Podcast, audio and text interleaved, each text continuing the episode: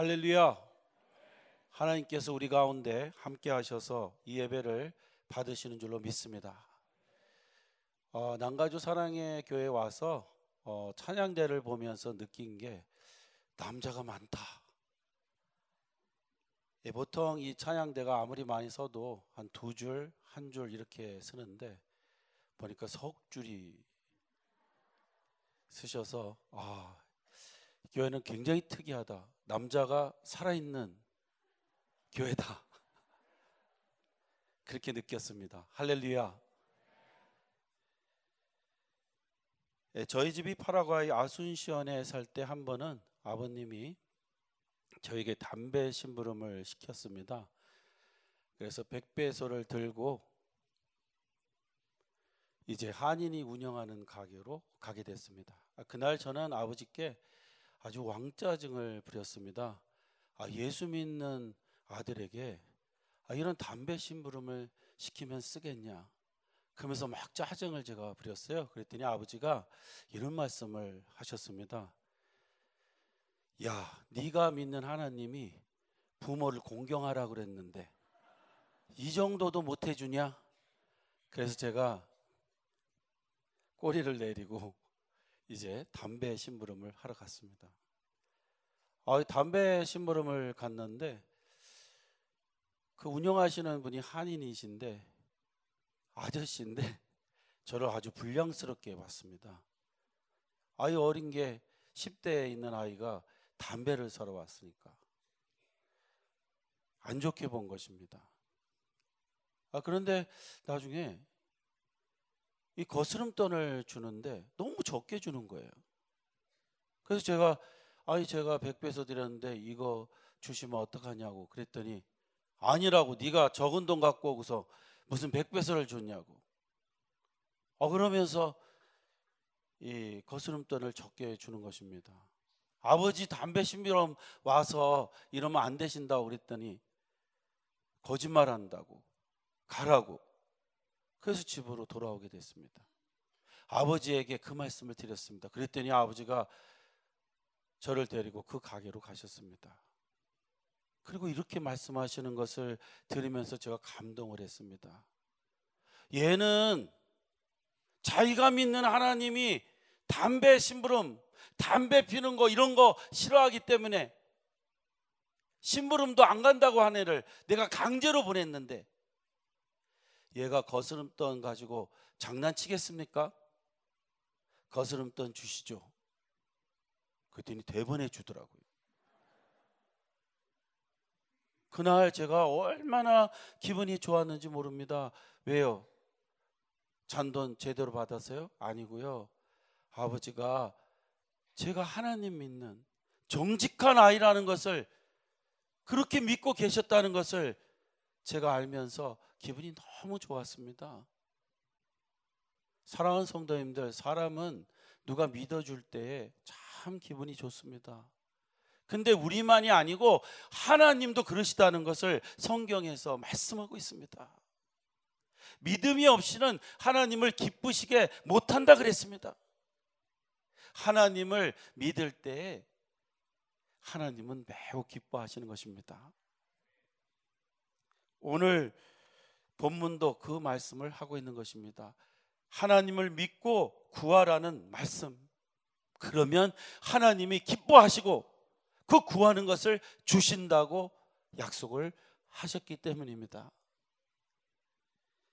먼저 오늘 본문 5절은 너희 중에 누구든지 지혜가 부족하거든 모든 사람에게 후히 주시고 꾸짖지 아니하시는 하나님께 구하라 그리하면 주시리라고 말씀하고 있습니다.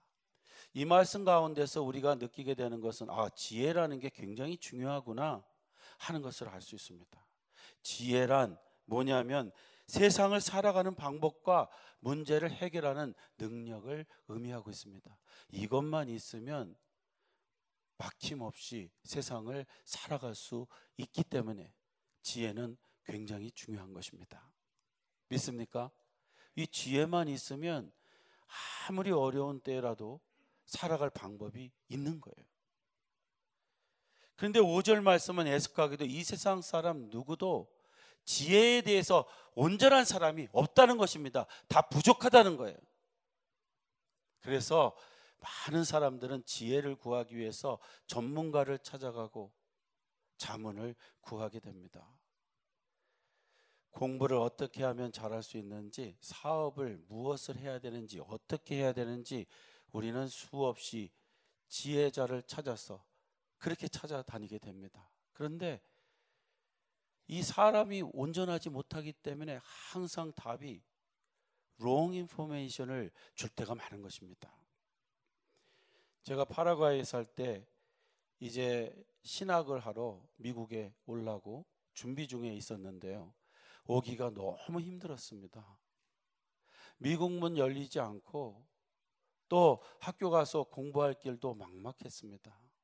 그래서 그때 당시에 미국에서 오신 노인 목사님이 이제 저희 교회 부임하여 오셔서 제가 그 목사님께 자문을 구하러 갔습니다. 목사님, 제가 이런 이런 비전을 받고 주님으로부터 소명을 받고 미국 가서 공부를 하고자 합니다. 어느 신학교에 가서 공부를 할 것이고 그런데 미국과는 문도 막히고 그 신학교 가서 어떻게 공부해야 되는지도 잘 모릅니다. 저에게 가르쳐 주시죠. 어떻게 하면 미국 가서 공부할 수 있는지. 그랬더니 목사님이 이렇게 말씀하시는 거예요. 미국 가기가 얼마나 어려운데. 다 막혔어. 그러면서 하시는 말씀이 그 신학교 영어를 펄펄 나는 사람들도 가서 공부 못하는 학교예요. 근데 네가 어떻게 할 수 있어? 그러니까 여기서 살아. 여기서 그냥 헛된 꿈 꾸지 말고 여기서 살아. 제가 용기가 났을까요? 기가 죽었을까요? 기가 팍 죽었죠. 사실을 말하니까요. 그래서 무슨 생각이냐면 다시는 내가 카운셀링 같은 거 받으나 봐나. 근데요, 그런 제가 어떻게 다시 용기를 가질 수 있었을까요? 어, 그 목사님이 하루는 말씀을 전하시는데, 기도하면 된대요. 기도하면 다 열린대요. 기도하면 능력을 받는데요.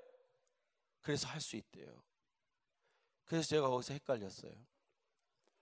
아니, 기도하면 된다고 하셨는데, 왜 나는 안 된다고 하셨을까? 왜 나는 안 된다고 하셨을까? 헷갈렸어요.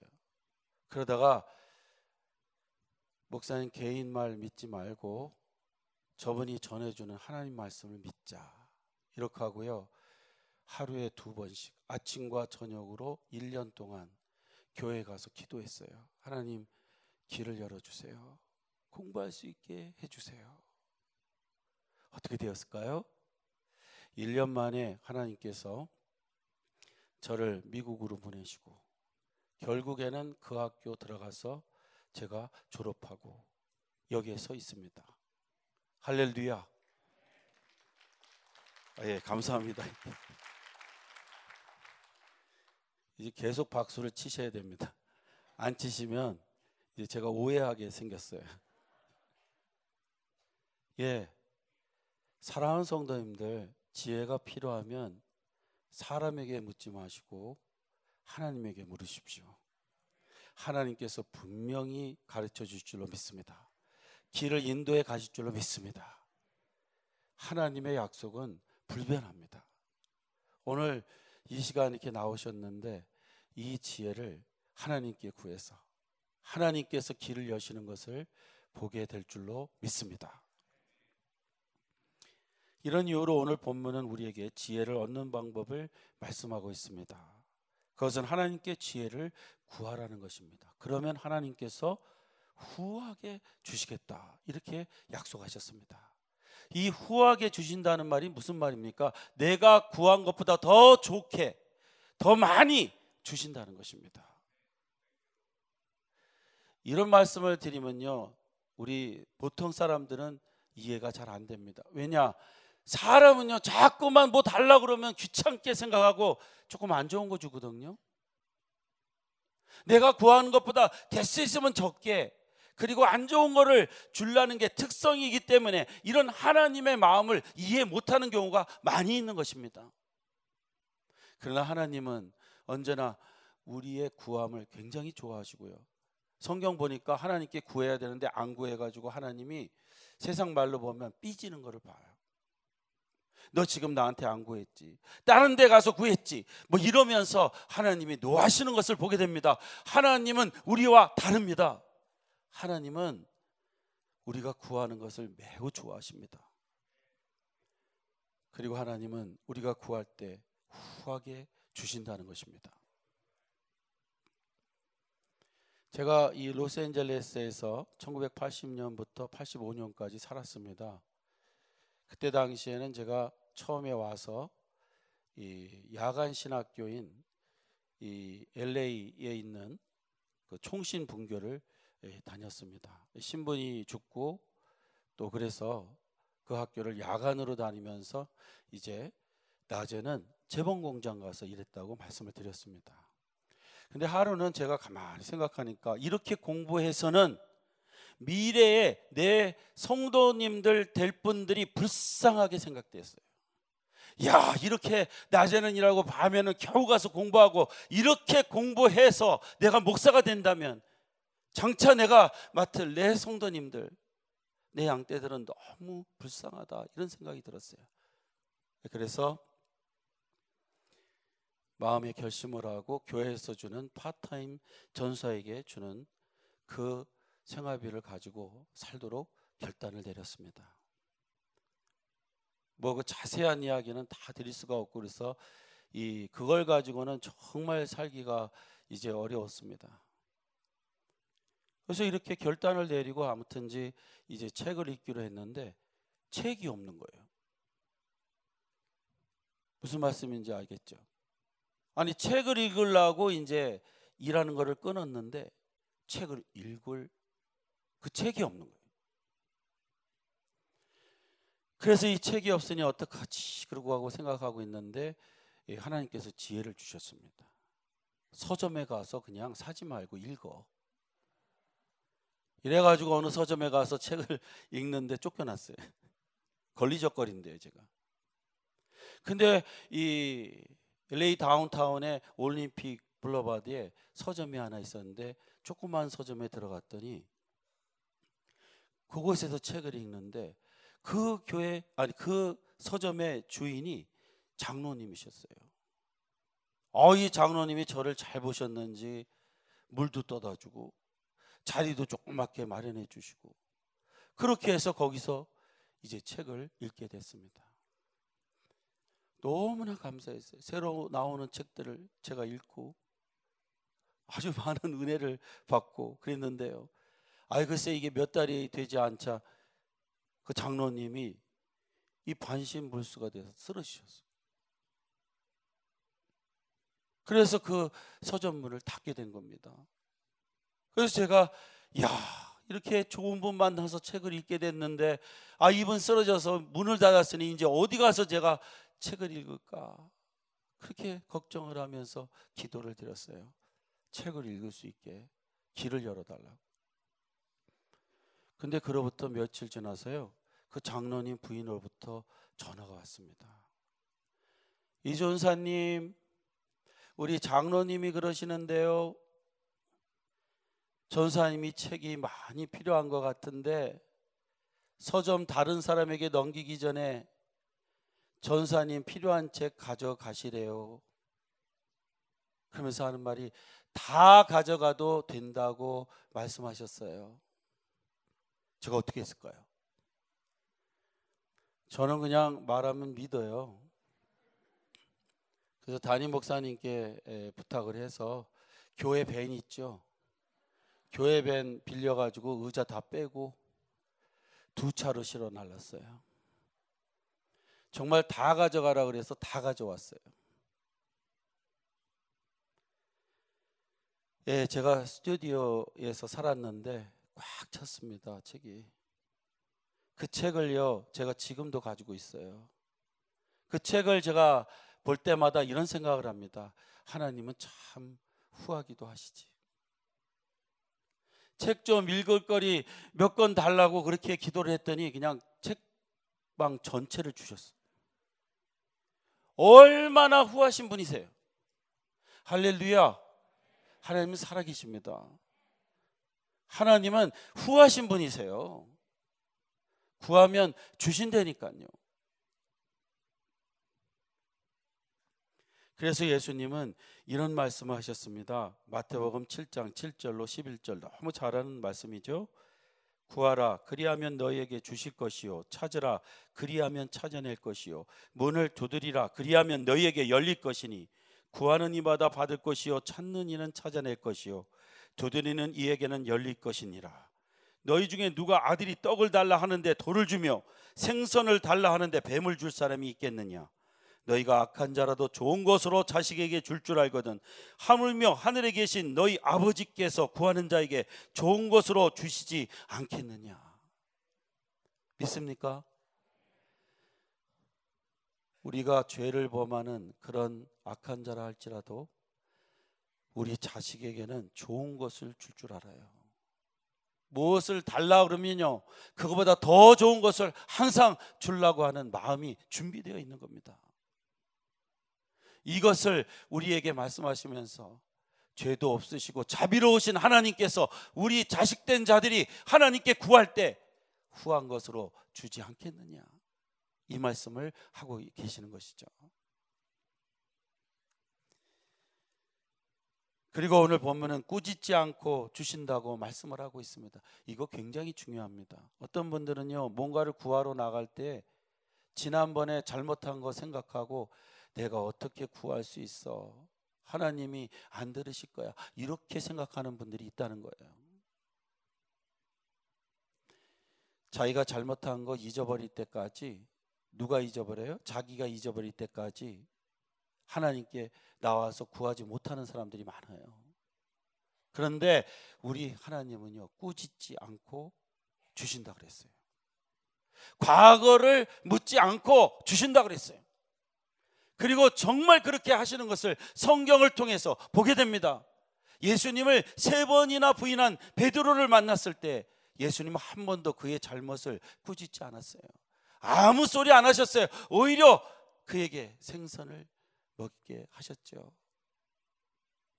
오늘 이 시간에 아, 나 같은 사람의 기도도 들으실까 염려하지 마십시오.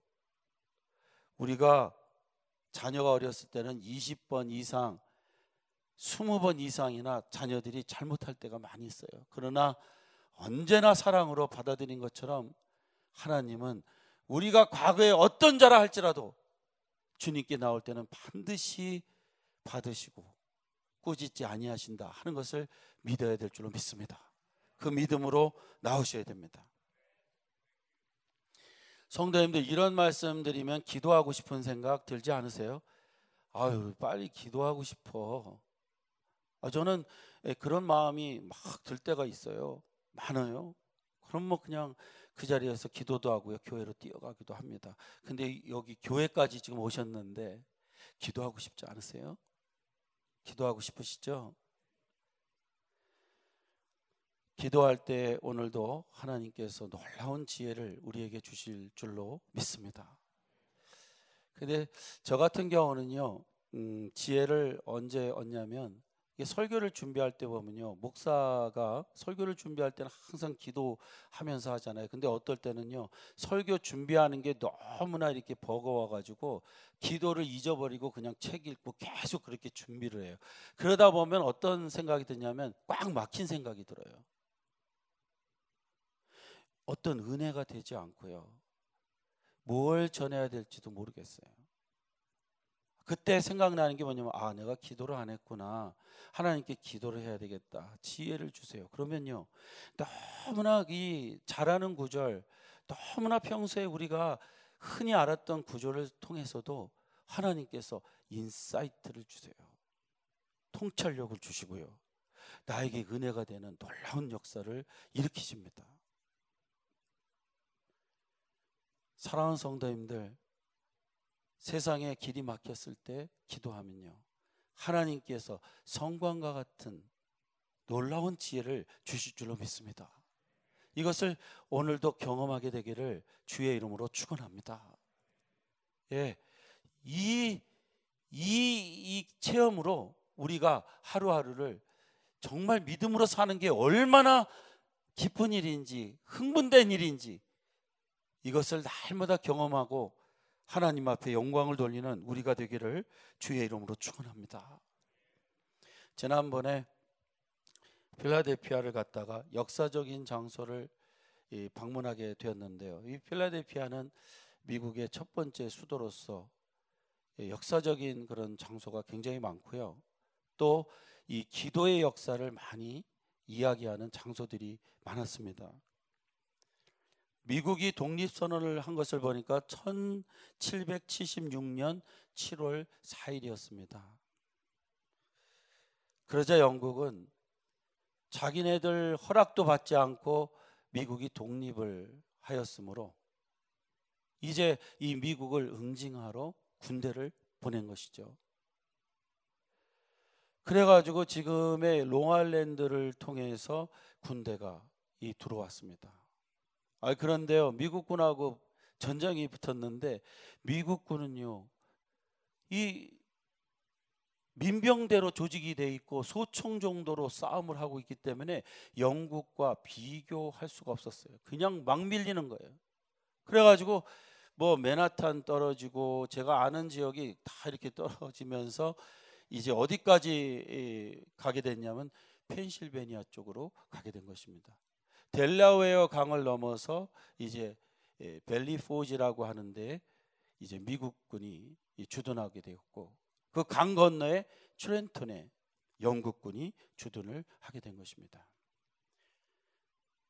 그때 당시에는요 너무나 이 미국군이 약했기 때문에 미국 사람들조차도 이 전쟁을 반대했고 영국군에 속해서 미국을 공격한 사람들이 많다고 그래요. 근데 이제는 이 강하나를 바라보면서 이제 풍전등화의 모습을 갖게 된 것입니다. 이제 쳐들어오면 지게 되어 있는 거예요.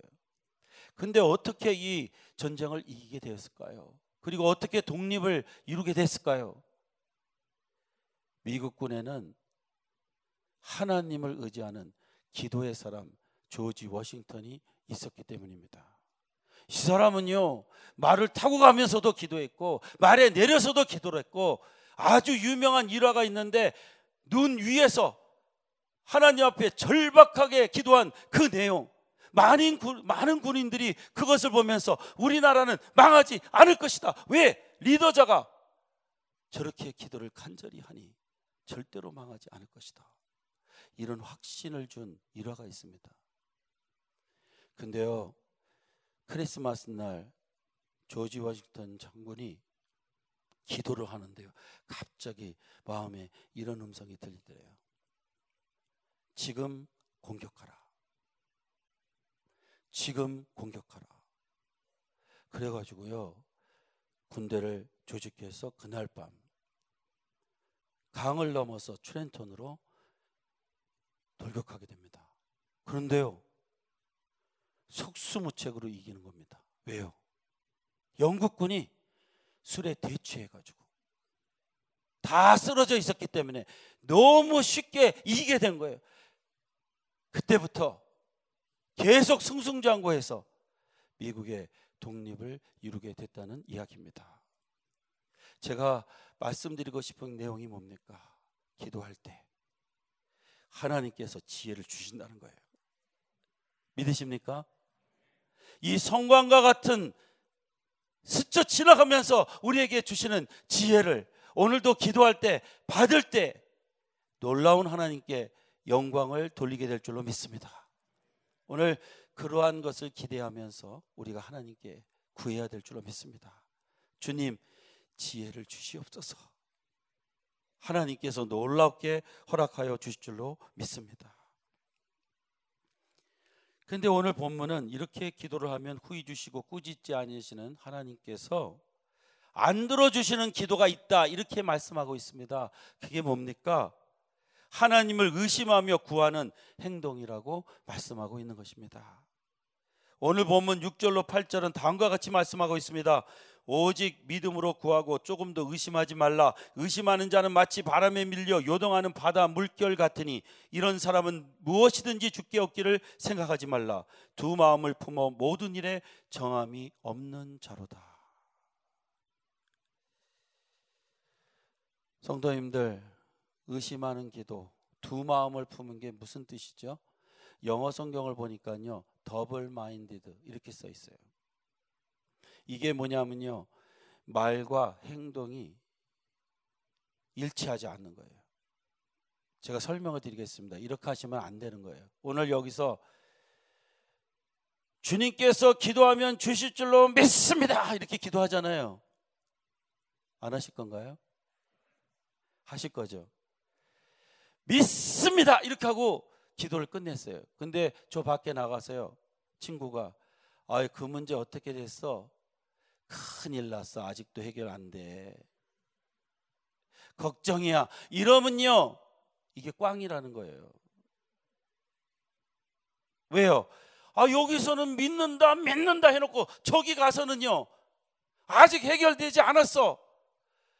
죽겠어. 이런 말을 하시면요. 이게 바로 두 마음을 푼 거죠.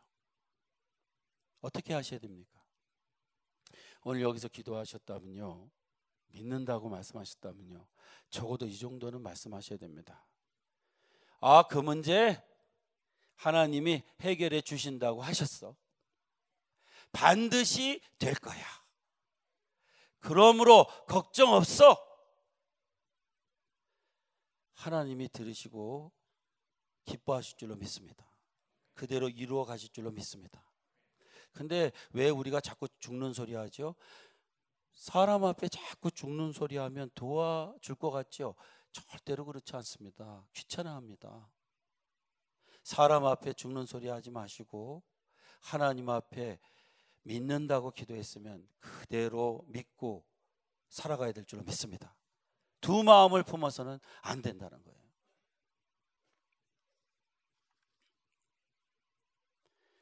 그런데 한 가지 제가 여쭐 것이 있습니다. 그게 뭐냐면요. 우리 성도님들은 기도할 때마다 100% 믿습니까? 아, 이건 또 무슨 소리야? 제가 그냥 여쭙는 거예요. 우리 성도님들은 기도할 때마다 100%될 것이라고 믿습니까? 와, 아멘 소리 없는 거 봐요. 저도 그래요. 기도할 때마다 100% 된다고 믿는 경우가 거의 없어요. 안 되면 어떡하지? 이번에는 안 되면 어떡하지? 이런 생각이 드는 거예요. 근데 그런데도 불구하고 제 기도가 응답되는 이유가 뭡니까?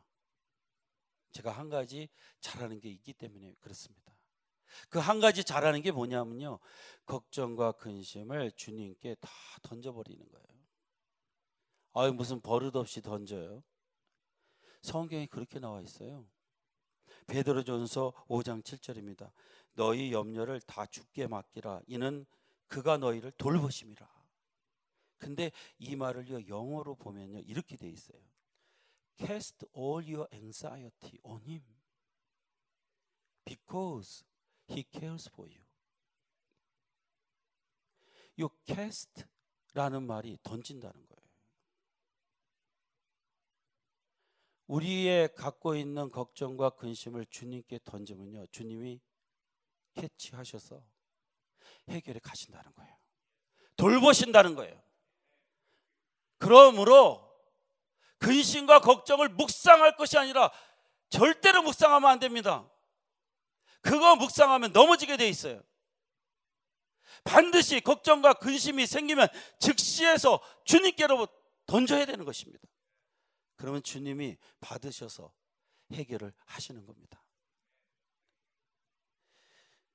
도미니카에 가서 제가 어, 부흥 집회를 이 원주민 목사님들 교회에서 한 적이 있어요. 그때 이걸 확실하게 하기 위해서 한 제스처를 제가 가르쳐 드렸습니다. 자, 여러분들의 걱정과 근심을 여기다가 올려놓고 던지십시오. 했더니 다 던지시더라고요. 몇 번 했어요. 그리고 집회가 끝나고 그 다음 날이 왔는데요. 많은 분들이 그런 얘기를 하시더라고요. 너무 속이 시원했다고. 아주 확실하게 그렇게 마음에 들었다고 그래요.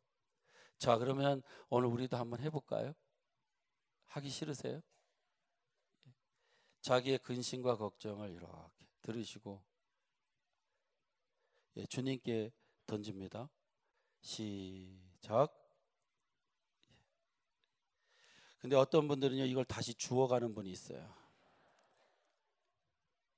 절대로 주워가시지 마십시오.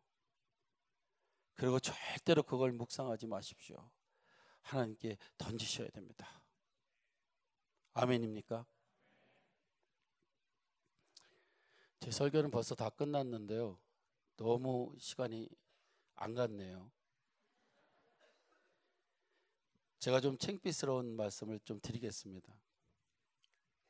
작년에 작년 2월쯤에 제가 어머님 돌아가신 그런 날짜가 돼서 예, 어머니 묘지를 찾아갔습니다. 근데 어머니 묘지만 거기 있는 게 아니고요. 1층, 2층으로 거기는 돼 있기 때문에 아버지가 밑에 층에 계시고 어머니가 나중에 돌아가셨기 때문에 2층에 계세요. 그래서 이렇게 그 묘지 판에 이제 아버지 어머니 이렇게 언제 태어나셔서 언제 돌아가셨나 하는 내용이 기록되어 있습니다. 그래서 아버지의 그 묘판을 이렇게 보는데요. 아유 아버지가요 제 나이에 돌아가셨더라고요. 작년 제 나이에 59세. 그래서 제가 그것을 보면서 무슨 생각이 드냐면 아, 우리 집에는 남자들이 다 60전에 죽는다는 그런 이상한 소문이 있었어요. 그래가지고 제가 갑자기 불길한 생각이 들면서 아유 큰아버지도 그렇게 돌아가시고 그 큰아버지 아들도 그렇게 돌아가시고. 그러면서 무슨 생각하게 됐냐면 내 차례 아닌가. 내가 과연 금년을 넘길 수 있을까? 뭐 이런 생각이 드는 거예요. 그래갖고 기분이 우울해가지고 아 죽는다는 게 그렇게 뭐 기쁜 일은 아니잖아요. 아 교회 건축 뭐 목회 많은 계획을 세워놨는데 성교지에도 많은 계획을 세워놨는데 이거 하나님께서 부르시면 어떡하지 이런 생각이 든 거예요. 무엇 때문에요?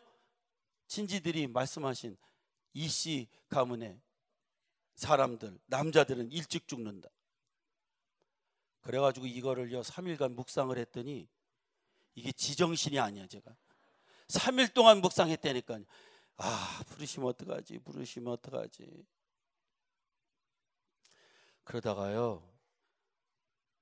이 말씀을 읽게 된 거예요. 베드로 전서의 말씀을 읽게 됐어요. 아이 내가 지금 뭐 하고 있는 거야? 이걸 묵상하는 게 아니지 지금. 아 내가 갖고 있는 걱정과 근심과 모든 걸 주님께 던져버리라고 했는데 이걸 왜 자꾸 묵상을 하고 있어?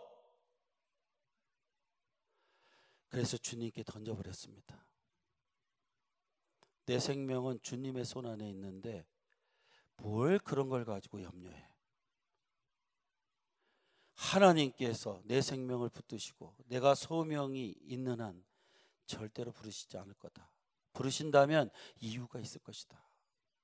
다 하나님 손에 있는 건데 뭐 이런 걸 가지고 걱정을 해? 열심히 주님 주신 소명 따라서 살다가 주님 부르실 때 가면 되는 거지. 할렐루야. 근데 이런 분들이 많더라고요. 제가 도미니카 가서 말씀을 전하는데 제자 목사님 중에 한 분이 이런 말씀 하시더라고요. 누가 어렸을 때 자기에게 무슨 예언을 한다고 예언을 했는데 뭐 너무나 안 좋은 예언을 받은 거예요. 그래서 평생 그것 때문에 자기가 뭘 하려고 그만두고 하려고 그러다가 그만두고 이랬다는 거예요. 그래서 무슨 그런 것이 있냐고 인생은 믿음으로 사는 것이지 절대로 어떤 사람의 예언이나 뭐 이런 것 때문에 되는 게 아니다. 왜 아멘이 없을까요? 믿음으로 자신이 어떤 믿음을 가지고 사느냐에 따라 하나님께서 인생을 주장해 나가시지. 절대로 그런데 유혹받지 마시기를 주의 이름으로 부탁을 드립니다. 믿음으로 이번에 제목이 오직 믿음으로 아닙니까? 오직 믿음으로 사는 것입니다. 아 근데 엉뚱한 것을 믿음으로 이상한 것을 믿음으로 하면 안 되죠. 하나님의 말씀을 믿음으로 살아가야 될 줄로 확신합니다. 하나 더 말씀드리고 마치도록 하겠습니다. 우리 성도님들은 혹시 믿음 생활 처음 하면서 처음으로 응답받은 기도에 응답받은 적을 기억하십니까? 뭐 기도 응답을 받은 적이 있어야지 뭐 이런 분도 있고 처음으로 기도 응답 받았을 때 와 신기하다 이런 때 혹시 있으셨죠? 분명히 있으셨을 겁니다. 저는 아주 또렷이 기억하는데요. 제가 브라질 상파울로에서 이제 고등부를 은혜를 뭐 10대의 은혜를 받고 이제 고등부에서 대학부 연령의 나이에 있는 그 특별부로 이제 옮기게 되었습니다. 그리고 그곳에서 제가 일을 맡았는데 무슨 일을 맡았냐면 이 주보 순서지 이제 만드는 일을 맡았어요. 근데 그때 당시에 복사기는 이렇게 막 좀 촉촉촉 나오는 거 아니고 손으로 미는 거였어요.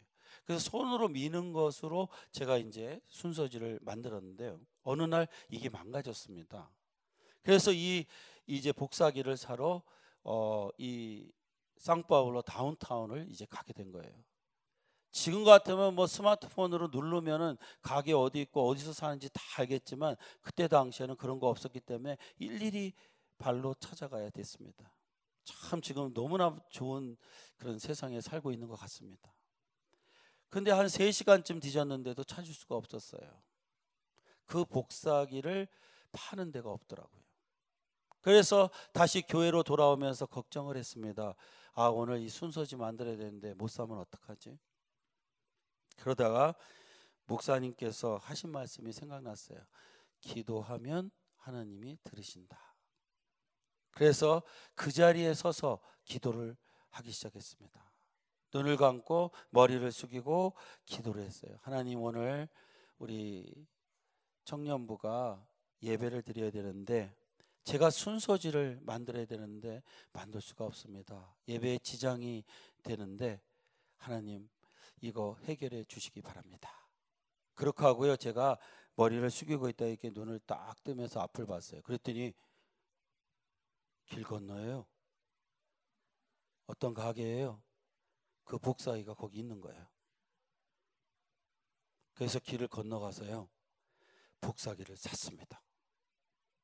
그때 느낀 게 있었어요. 야, 하나님이 기도하면 들으시는구나. 그리고 제가 이런 생각했어요. 야, 시간을 세이브 하려면 기도부터 해야 된다. 3시간 헤매다가 기도해서 찾았다면 먼저 기도했다면 하나님이 찾아주셨지 않았을까? 최고의 시간을 전략하는 방법은 기도하는 것이다.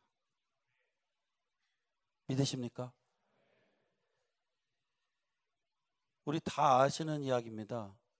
아, 새벽 기도 저도 그랬어요. 새벽 기도 나가면서 아, 한국 교회만 꼭 이렇게 새벽 기도하고 말이야. 불교의 영향을 받아 가지고 막 이렇게 제가 또 이야기도 하고요. 몰랐을 때 몰랐을 때. 예. 그리고 도대체 누가 시작한 거야? 그러고 막 욕도 하고요. 근데 성경 읽다 보니까 예수님이 시작하셨더라고요. 아, 예수님이 시작을 하셨어요. 근데 왜 예수님은 그렇게 새벽에 꼭 기도를 하셨을까요? 하실 일 너무 많으니까. 하실 일 너무 많으니까 그 일을 시작하기 전에 기도하신 겁니다. 우리에게 확실히 가르쳐 주셨어요. 시간 낭비하지 않으려면 일을 능숙하게 잘 하려면 반드시 기도가 선행돼야 된다. 기도하지 않고 하는 모든 일은 헛되다. 이걸 가르쳐 주셨습니다. 사랑하는 성도님들, 오늘 이렇게 새벽에 많이 나오셨는데 기도해서 시간 절약되기를 주의 이름으로 축원합니다. 그리고 오늘은 기도하실 때 하나님 저에게 지혜를 주세요. 성광같이 떠오르는 지혜를 받고 오늘 하루도 힘차게 살아가는 우리 성도님들과 제가 되기를 주의 이름으로 축원합니다. 기도하겠습니다.